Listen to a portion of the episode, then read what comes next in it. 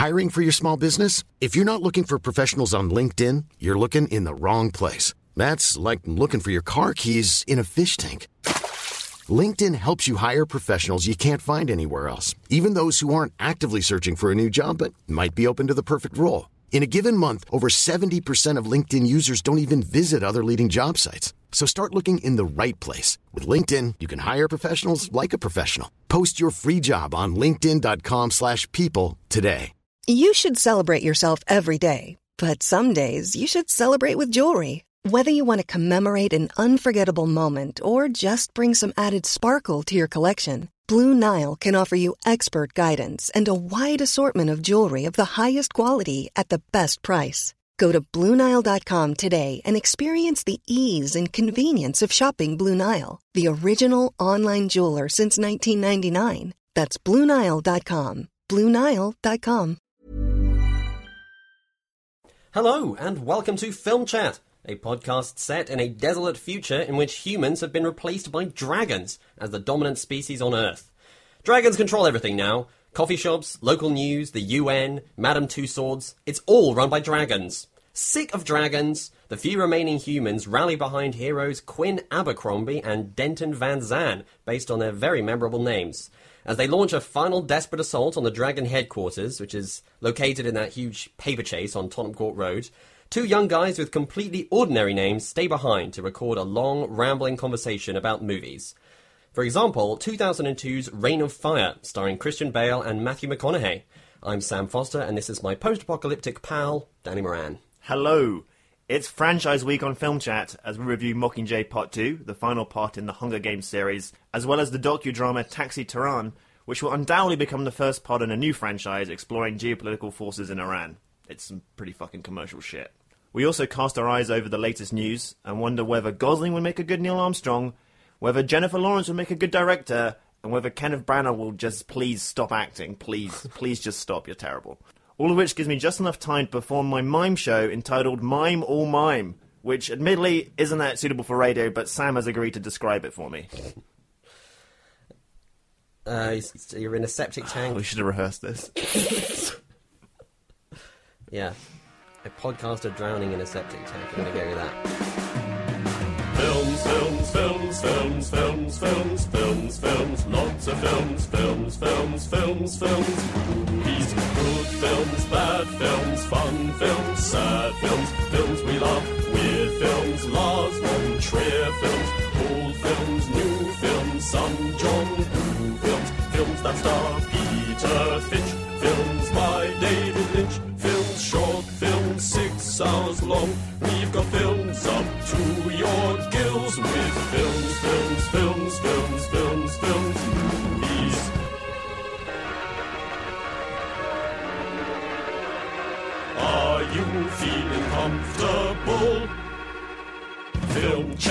has begun. James Andrews writes Listen to episode 50 whilst pumping iron. Could this be a film chat first? Hard to confirm, James, um, because it's possible that other film chatters are in the gym. I think of most of our listeners as not gym heavy characters. No, I see them more as sort of slouchy, um, kind of morbidly obese, like either losers, either yeah, skinny or flabby, or just generally like not disgusting, not at the peak of physical fitness. I'd yeah, say. like, sort of like decaying, you, like you and I. decaying is going a bit far. But I'm pretty sure film chat is suitable for most things. Yeah, pumping well, iron, making love, um, making biscotti, whatever you want to do. That's like your credo. That's like your approach to life. Yeah, man. yeah, that's like a Twitter bio. Well, I've got it on pretty good authority that Wahlberg likes film chat, and he pumps iron probably 18 hours a day, doesn't he? Yeah, yeah. Pumps iron. He oh, pumps yeah, steel. Wahlberg, yeah. Yeah, he pumps many heavy metals, lead. Yeah. Um,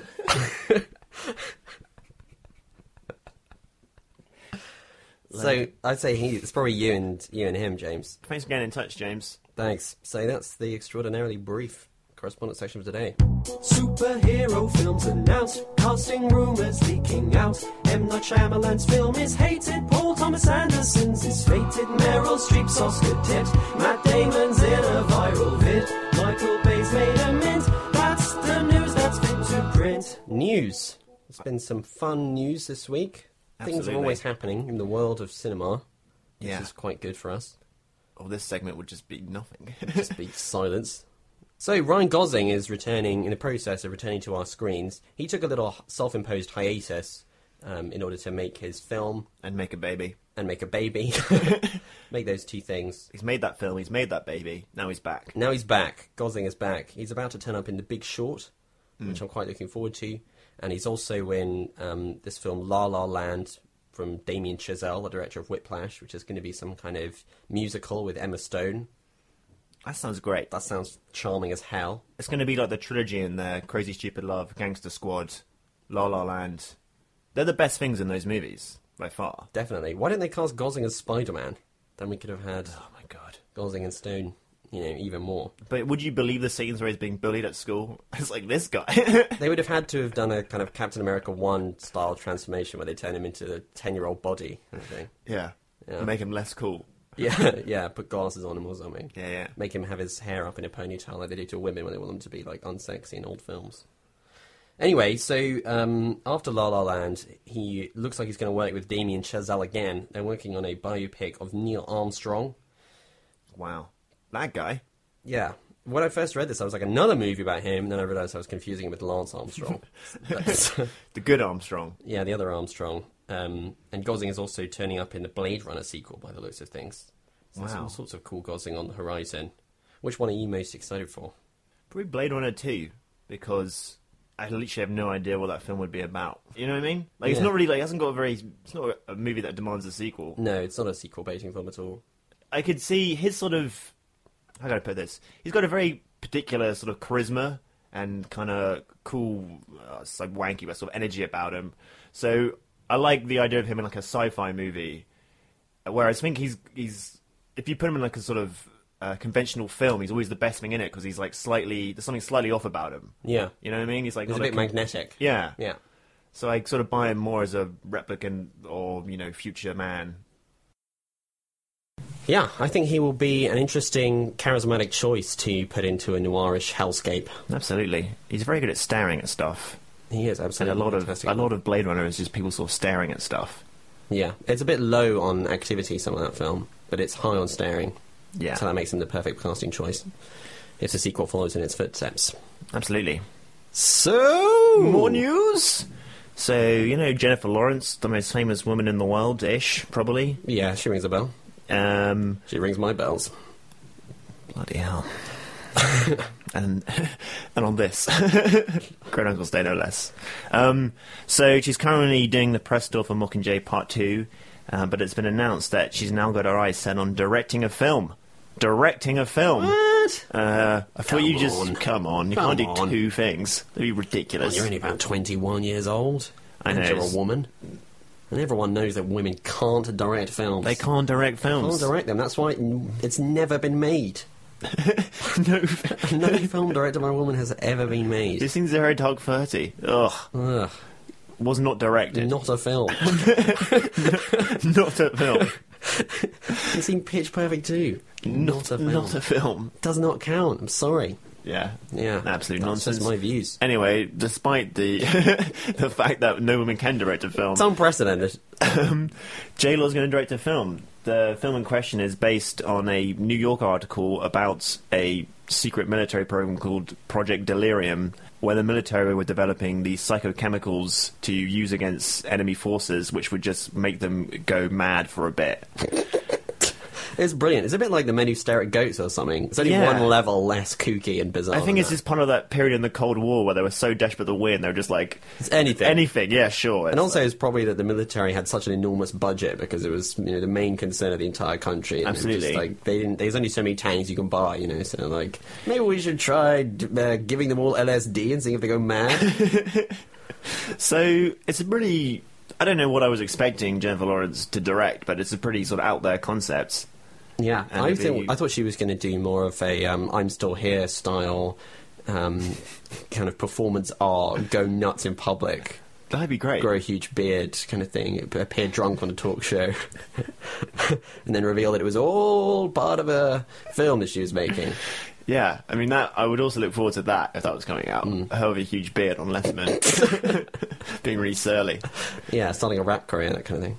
Um, but yeah, Project Delirium. Do you think J Law's up to the task? I mean, she's good at most things. It seems. I mean, I've only seen her act, but she's really good at that. Yeah, I mean- being delightful on talk shows. She has those two skills, and I haven't really seen her fail at anything. So Have you seen her try to do anything that she couldn't do? Like fix a tyre or, I haven't seen you know, that. I don't know, bake, could you do? Or like I'm sure she'd be really good at it. climb a mountain or something? She can probably do those things. Yeah. I think in the absence of any evidence that she can't do anything, we'll have to assume that she can do anything. Yeah. So bring on, bring on Delirium. Is Bring it on. I mean, a second ago I sounded very down on the whole idea of, uh, you know, generally women directing films, but now I think that it will definitely be I brilliant. think it's going to be great. It's going to be great. I'm so excited. Good luck, J Law. I'm Sandra, and I'm just the professional your small business was looking for. But you didn't hire me because you didn't use LinkedIn jobs. LinkedIn has professionals you can't find anywhere else, including those who aren't actively looking for a new job but might be open to the perfect role, like me. In a given month, over 70% of LinkedIn users don't visit other leading job sites. So if you're not looking on LinkedIn, you'll miss out on great candidates like Sandra. Start hiring professionals like a professional. Post your free job on linkedin.com/people today. Good luck, J Law. What's the final bit of news, Sam? Branham. Kenny, Bran- Kenny Branham. Yeah. Kenneth Branagh, the world's greatest director and the world's greatest actor. It's not fair that one man can be so talented. Yeah. His career is on the up and up. Cinderella came out. People all over the world loved it. It was about a glorious princess's dream. Lovely dresses in it and sparkles and everything. yeah. It was a masterpiece. It was As a he- masterpiece. As he may be able to tell, I didn't didn't see it. So coming off the back of that, he can probably do whatever he wants. Disney will just give him all the money in the world Yeah. to make any kind of film, and he's allowed to star in it again, uh, despite being one of the hammiest actors ever. Um, and so he was probably flicking through TCM one night, if that still exists, um, or whatever, checking out his old DVD collection, and he stumbled upon Agatha Christie's Murder on the Orient Express, and he saw the array of incredible actors who um, were in the Sidney Lumet version, and he thought these are pygmies compared to Kenneth Branagh. So he's decided to redo that. yeah, it's an interesting remake. one. Um, And he's going to be Poirot, right? He's going to star.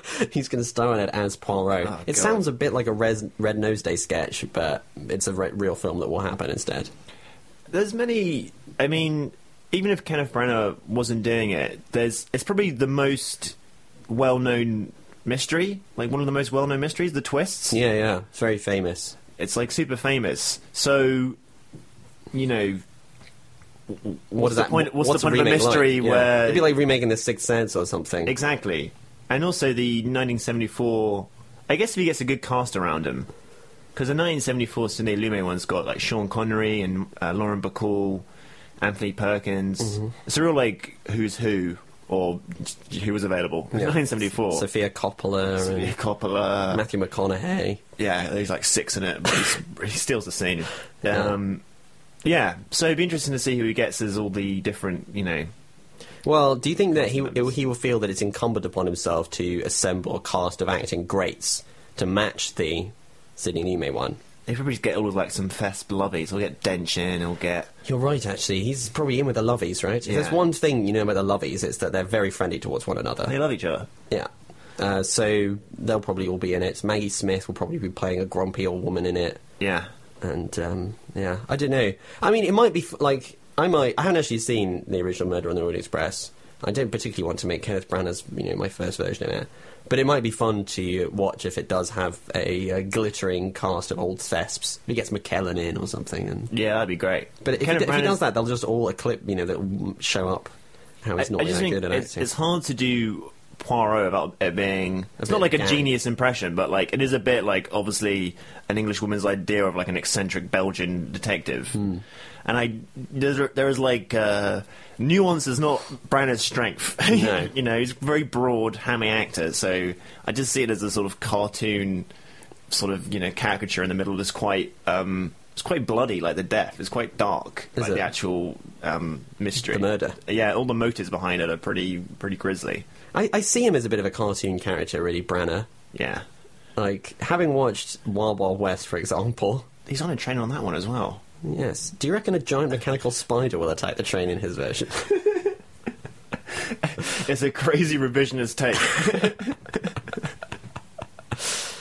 yeah. well, Oh, it does say it does say that the plan is to assemble an A-list cast on the Den of Geek article. isn't that like the story. plan for like every film though? We're going to put famous actors in it and just make the script good.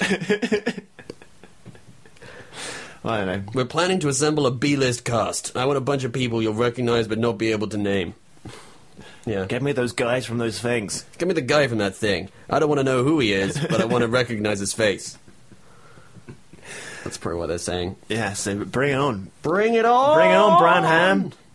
Yes. Bring it on, Kenneth Branagh!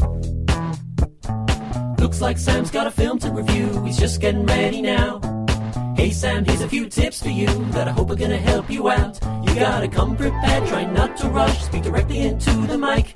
Um, don't sort of use filler words too much and try to avoid talking total shite. Okay, start reviewing now. So, this week, I became the person to do the bullshit um, art house film viewing. That's, normally Danny's my, role. That's my job. normally you Danny's doing? job, but I did it. You're trying to fucking voice me out of my role? I went to the Cine Lumiere in South Kensington, the one of the world's snootiest cinemas. You have to wear a tie a, to go a very limited screening. Yeah, I'm still in Kenneth Branagh mode a bit here. Um, of this film Taxi Tehran, uh, which has also just been released as Taxi, and it's an Iranian film. You probably haven't seen that many of those. Um, um, directed by Jafar Panahi. The film is set entirely in a car. It's one of those um, little genre of movies where you don't leave the car, like Locke. It stars the director himself, and it kind of sets itself up as though it's a documentary in which he is a become a taxi driver, and he drives around Tehran, and the inside of the taxi is filmed at all times. He's got kind of um, hidden camera, not like hidden, but just a little camera setup thing. And people get in the taxi and they chat to him, and he drops them off and he drives them around, and it's all relatively light. Um, and at the beginning, it could sort of pass for a documentary, but it gradually becomes clearer that um, it's too elegantly choreographed to be that. Yeah, yeah. And you're sort of seeing that a story is being put together. And I really liked the movie a lot. It's one of those very clever films where you only gradually realize what it is you're watching after a while. I mean, maybe it helps going to something when you um, don't know that much about it. I, I knew very little about this movie before, before going to see it, and it was only right at the very end, that the final thing that happens in the film, which um, was slightly surprising, but then you were like, oh, so that's the film I was watching. Yeah. And there's something very satisfying about that. It has a kind of punchline that makes sense of everything, and uh, you completely understand its purpose. It's interesting to compare to Locke a bit, which is a film that we have um, complained about before. That's the Tom Hardy mo- uh, movie where he's a- I'm, I'm lo- loading some cement, but my Yeah. wife hates me. He's this Welsh construction worker in a car the whole film, and he's dealing with all of his life problems, and you learn all about his different difficulties and that kind of thing as the film goes on. It's a kind of character study. The tone of it is very different to Taxi Tehran, and I think the the sort of key distinction between the two movies is that um, Locke felt like it was fighting against its premise almost. That it had to convince you that it's okay to just be in a car for a whole film. Yeah. And so it was a bit like a guy who's just kind of shouting and yelling and waving his arms to try to keep your attention, even though you're not leaving the car. Yeah. And you can tell that the people who made that movie don't have any real problems. Yeah, yeah, yeah. Whereas this movie is made by someone who lives in a very oppressive society and um, I learned afterwards has been arrested and has been banned from filmmaking and that kind of thing and is still making this kind of subversive work. And so he has something very personal and very political to say, but the tone of it is much more just someone speaking to you very softly and keeping your attention that way. Like Yeah. he doesn't need to go all out to convince you that what he's doing is really important. It's just a kind of gentle film that gradually lets you in on um, how serious it is. It reminded me a bit of Wadjda or Wadjda, uh, which is a Saudi Arabian movie that came out um, a few years ago about a little girl growing up in Riyadh. And they were both kind of portraits of these oppressive societies that had this political edge, but were bright and colourful and cheerful, and um, you know people are generally Yeah, happy in them sure, sure. and uh, it was almost as though I mean he's obviously well I don't know I was going to say he's not making it for a Western audience but perhaps he is because he's banned from filmmaking there so um, he made in 2012 he made this film called This Is Not a Film where he'd been banned from filmmaking and he just started filming himself in his flat and like talking to the camera making a video diary and sort of turned that into a movie and then smuggled it out of the country in a USB stick hidden inside a cake and then it won some like Wow. won the Golden Bear or something like that at the Venice Film Festival. So it, it is almost like a sort of message out of the country. Both movies feel like they want to cri- like critique the society that they're in, but maybe at the same time they want to show people that it's not some kind of giant prison world where everyone is like, you know, it's not North Korea or, or Right, something right. like Yeah, that. yeah. They want to show you a different side um, side to things, and it was just interesting. Uh, Um, on one level, being in this car, going around Tehran and seeing the city. You know, I don't know anything about it, and seeing its inhabitants and like what their lives are like, and um, and that sort of thing. And it's full of these little vignettes. The construction of it is almost like a series of short stories where different people get into the car and different things happen. And there's a um, really lovely bit in it where um, he starts driving his niece. Like he picks up his niece from school, and she's this really precocious kid, his real life niece, um, who wants to be a filmmaker herself. And she's been given these instructions from her teachers about the things that can't be in the film. Yeah. And so in that way, they're kind of telling you about like the restrictions on filmmakers in Tehran. Like you can't show like what they describe as sordid realism and that kind of thing. and then there's a bit when um, he leaves the car for a while, and she is just filming random stuff in order to make her film. And she films a um, a couple who had just gotten married, and they're leaving. Um, a, a sort of civic building, you you know, one assumes, and they're like dressed in um, full bridal gear, and some money falls out of the um, bridegroom's um, pocket, and then a little kid who's um, cleaning up or doing something like that, like steals the money, and she calls him over and insists that he has to go and give the money back because otherwise the sequence won't be usable for her movie because they can't show. She can't show bad stuff happening. Yeah. So she can't show like someone stealing something because it won't be considered appropriate. so she's like trying to convince this little boy to go back and give the money back to the um, Yeah, yeah. to the couple, so that it suddenly becomes this tale of a moral person doing something good. Yeah, yeah. It's like little moments like that that are lovely little stories in and of themselves, but also have that kind of edge to them. It was a, it's just a very neatly made film. It's very like nicely choreographed, and there's something very satisfying about how it is constructed as though it's a documentary. But you re- like I felt. I mean, I don't. Maybe a lot of it was improvised. I don't know, but it felt like everything was just so, and it's almost like the long unbroken takes of just having the camera in the car becomes a kind of impressive long unbroken sequence Yeah. know? like it's it's elegant and i don't think i've seen a film which has that shaky cam real life sort of style to it um, that is at the same time is kind of cinematic and elegant because of how well it's put together Yeah. so yeah, I thought it was really good. I really heartily recommend it. It's a very interesting glimpse into the city, and it's quite a subtly, like quietly powerful political statement as well. And the the director is a very charming man, and he's very smiley, and it's fun to hang out with him in his cab. Cool. So yeah, one to recommend. Excellent. And now for Danny to review a film he recently saw. Was it staggeringly brilliant? Was it ass-clenchingly poor? How did Danny form a judgment? We're about to hear his thoughts. If he does a rubbish job, then Sam will tell him off. So enough of that fucking Isles bullshit it was bringing in the podcast, Sam. Bring the Mockingjay big Part block 2. buses. Let's That's- bust some blocks. That's what people are watching. That's what people are talking about. Yeah, I haven't seen it yet. I would like to though. I've enjoyed the Hunger Games series up to now. I liked part one. How was part two, Danny? It is. uh, Oh dear, gosh. Let me tell you the plot. Okay. So basically, it kind of picks up pretty much either immediately or a couple of days after the previous one ended. The rebels are sort of winning the war and they're preparing to storm the capital. Meanwhile, Peeta is being treated for his behavioural conditioning. Peeta. Peeta torture PTSD thing, which makes him sort of involuntary try and kill people. Mm-hmm. Which, you know, unfortunate. Um, so the leader of District 13, President Coin, who is Julianne Moore, wants Katniss to um, stay in District 13 away from the war because she thinks she's sort of done her purpose as the Mockingjay. She's rallied the troops, so she's of no longer used to them. And um, but Katniss is on this vendetta to kill Snow, so she sneaks on board a transporter.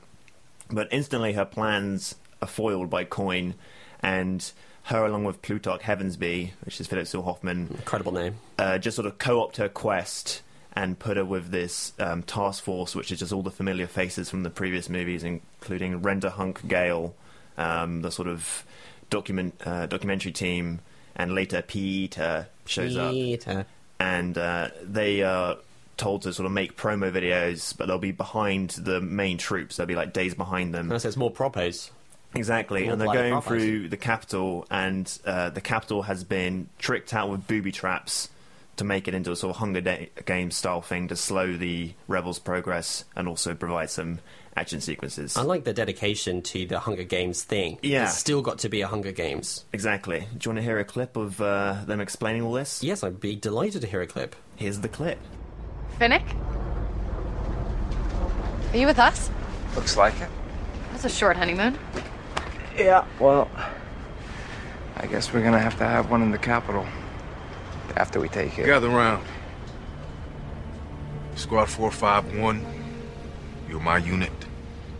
Lieutenant Jackson is my second in command. Each one of you is elite in some form of combat. But we are a non combat unit, so we'll be following days behind the frontline troops. You're to be the on screen faces of the invasion. The Star Squad. It's been decided that you're most effective when seen by the masses. So We're not gonna fight. You do whatever you're ordered to do, soldier. It's not your job to ask questions. Yes, sir. Even though we'll be working on abandoned streets miles behind the front lines, I guarantee you, wherever they put us, it will not be safe. This is a war zone. It is likely that we'll encounter both active pods and peacekeepers. You're considered high value targets to the capital. Our unit has been given a hollow, a database that contains a detailed map of the capital and a list of every known pod. These pods can trigger anything from bombs to traps to mutts. Whatever they contain, they are meant to kill you. Ladies and gentlemen, welcome to the 76 Hunger Games. The Hunger Games has started again. Yes. The pods, they've got uh, poisonous fog that makes your skin blister. Got the pod, an evil warthog comes out of it and tries to eat you. And Exactly. So I would say this is the weakest of the four films. That's sad. And the plotting's a bit all over the place and it's a bit messy. But to its credit, it doesn't sell out on the sort of themes of the Hunger Games franchise. It's kind of like an anti-war film, weirdly, and also a huge blockbuster franchise. And it may not like actually like pull off that ambition, but the attempt is sort of um, laudable. Laudable, exactly.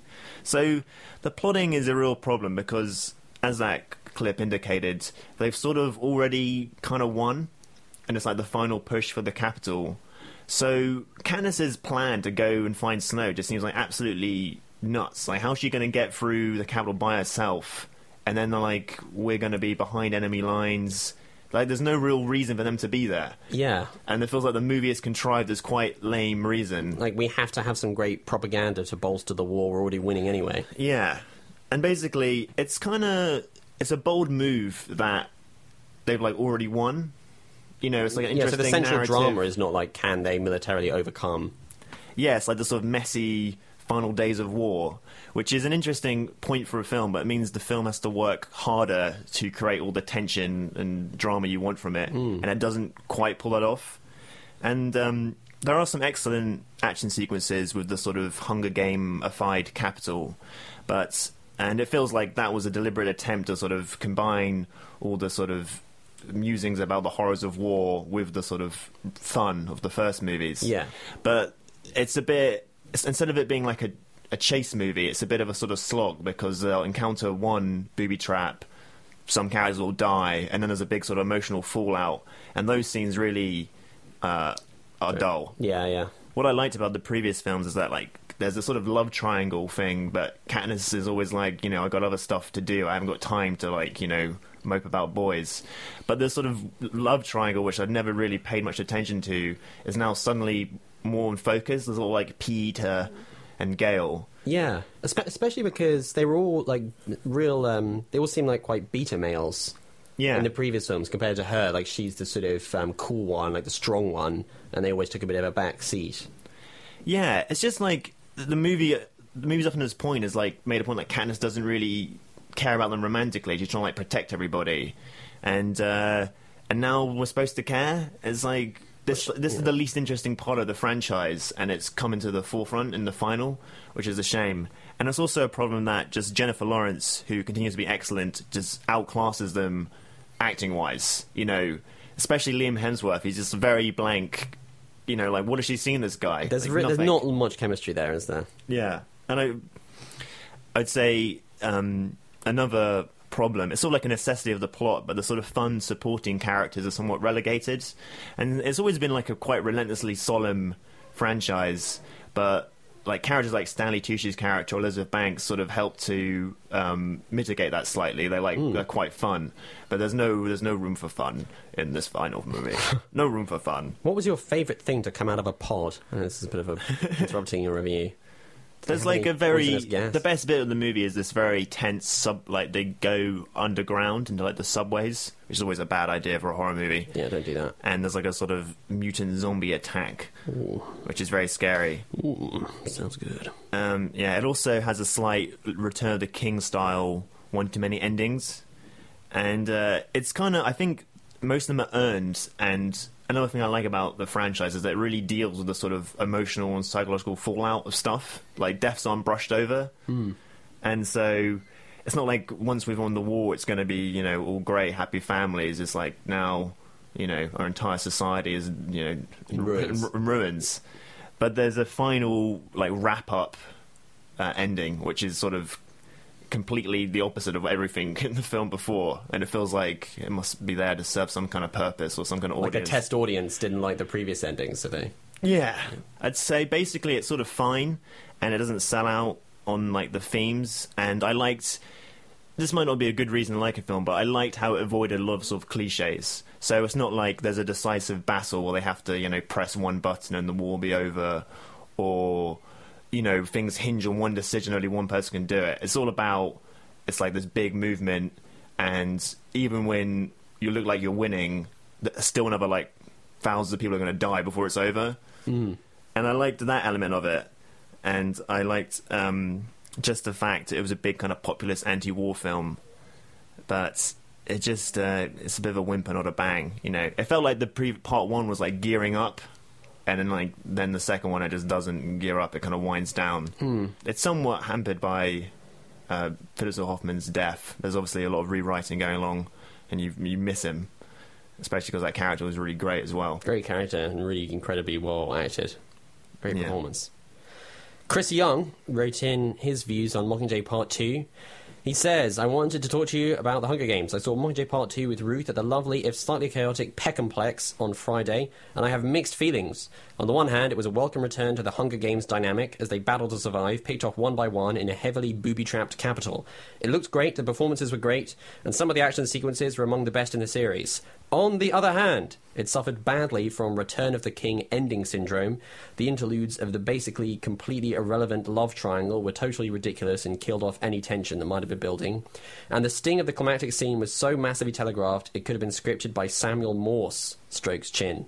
Also, the final scene is so corny it actually had the whole cinema laughing through to the end credits. Not good. I really like this series, but this film, not so much. I want to know what you think. Well, it sounds like you and Chris are on That's, similar that's, wavelengths. that's probably like a much better review than what I just said. So you could have saved yourself five minutes if you Just- just, just- you just read Chris's Just read that out. Yeah. Yeah. Uh, with the love triangle, what I would say I think is good about it, and I I find Gale quite annoying, but I like the fact that Peeta, Peeta. isn't like this alpha male guy. He's like just a really nice person trying to do the right thing. Hmm. And it's like really heroic in this previous movie when he's like he's obviously been tortured. It's like really horrific what happens to him. Absolutely, yeah. Um, but again, that sort of whole plot line where he's like a sort of ticking time bomb killing machine doesn't really go anywhere. Hmm. And they spend an entire film setting it up for it to not really. You know what I mean? It feels like they're focusing on the wrong elements. I would say the you know the aim's a bit off. That's a shame. Because it's one of the better young adult properties out there. I think it's the best YA franchise purely because it's like about something. Yeah. Um, but I don't know. Maybe it should have just been one movie. Ooh, time for a break from all the film chat. Have a cup of tea, maybe make a quick snack and telephone a friend so you know where she's at. Right, that's enough now. Back to film chat. So what Mockingjay Part Two was missing was obviously a really bombastic rap song uh, at the end of it. Uh, where I'd be rapping to the beat from Jay Z's 99 Problems, but I just changed the lyrics so I'm mocking people called Jay. Yeah, long-time fans of Film Chat might remember Danny doing that back when Mockingjay Part 1 was released. But I've written Mockingjay Part 2. And Danny has some more Jays that he's going to mock. Drop the needle. Oh yeah, here we go. Mockingjay Part 2 with me, Demo, mocking the Jays. Let's do it. J. Edgar Hoover. If I want to see a famously intense male movie star on a dress, I watch fucking Stardust. Uh, J.M. Barrie, I want to go to Neverland, by which I mean I want to go to a land where I never have to read fucking Peter Pan again. JP Morgan, I'm not sure what you've done, but you're a huge multinational bank, so uh, fuck you. J.R. Tolkien, what's Elvish for you can't write for shit? Yo, Jay, from Jay and Bob, you can learn a lot from your friends, by which I mean shut the fuck up, you mouthy prick. I fucking hate all you Jays. Consider yourself mocked. Drop the mic! Actually, don't, because these are quite expensive. Well, I think I certainly told those J's. You did, yes. I wouldn't want to be someone whose first initial was J. Maybe I should start a rap career. Yes, a rap career. Good idea. You've uh, already got a fan base and you've got recording equipment. So I think you've pretty much got the main two elements set. Yeah. And, And you you've got a great sense of rhythm and you've got a good insulting ability. I need to find people to like actively dislike me so I can like diss them in songs. Why at the moment you- I'm just sort of flinging out insults into the neversphere, you know. Mm. Why don't you become more of a sort of left wing activist rapper and just find a list of Conservative Party members and, Yeah. and just insult them one by one? Nice. Like all the MPs, Yeah. and then the council members, and Yeah. then the people on the various committees, the people who work for them. Yeah. You know? Fuck you, Theresa May. It's a good start. Fuck you, George Osborne. Yeah, I would think of more things than Fuck you. than just fuck you, Matt. But, you know, it's early days. yeah. This is going to be great. Anyway, listeners, thanks a lot for tuning in. Tune in next week. What We'll are be reviewing? reviewing Bridge of Spies. Probably Bridge of Spies and Carol, Carol. the much anticipated Carol. I want to see a film about two guys. I want to see a film about two girls. Yeah, perfect gender balance. Yeah, Whoa! Whoa! Oh, fuck! Fuck Oh, yeah. Yeah. Ugh. Ah, that's going to be good. And then after that, we've got the very exciting Star Wars: The Force Awakens to look forward to. Ooh, Star Wars. Ooh, everyone's very much looking forward to that one. See you then. Bye bye. Bye. There's a few things, about three things to my account, that I need each day. Um, one of them is something to look up to, another is something to look forward to, and another is someone to chase. Now, Let's do it. first off, I want to thank God, because that's who I look up to. He's graced my life with opportunities that I know are not of my hand or any other human hand. To my family, that's who and what I look forward to. To my father, who I know is up there right now with a big pot of gumbo. He's got a lemon meringue pie over there. He's probably in his underwear and he's got a cold can of Miller Lite. He's dancing right. And to um, my hero, that's who I chase. Now, when I was 15 years old, I had a very important person in my life come to me and say, Who's your hero? And I said, I don't know, I got to think about that. Give me a couple of weeks. I come back two weeks later. This person comes up and says, Who's your hero? I said, I thought about it. You know who it is? I said, It's me in 10 years. So you see, every day, every week, every month, and every year of my life, my hero's always 10 years away. I'm never going to be my hero. And that's just fine with me because that keeps me with somebody to keep on chasing. So, to any of us, whatever those things are, whatever it is we look up to, whatever it is we look forward to, and whoever it is we're chasing, to that I say amen. To that I say, all right, all right, all right. And to that I say, just keep living, huh?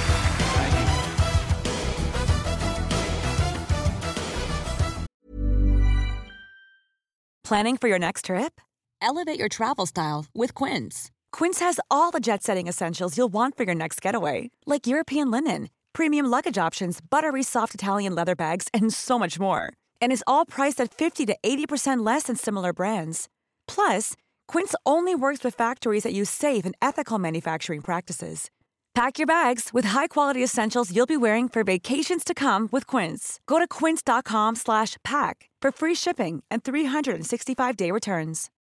When you need mealtime inspiration, it's worth shopping Kroger, where you'll find over 30,000 mouthwatering choices that excite your inner foodie. And no matter what tasty choice you make, you'll enjoy our everyday low prices, plus extra ways to save, like digital coupons worth over $600 each week. You can also save up to $1 off per gallon at the pump with fuel points. More savings and more inspiring flavors make shopping Kroger worth it every time. Kroger, fresh for everyone. Fuel restrictions apply.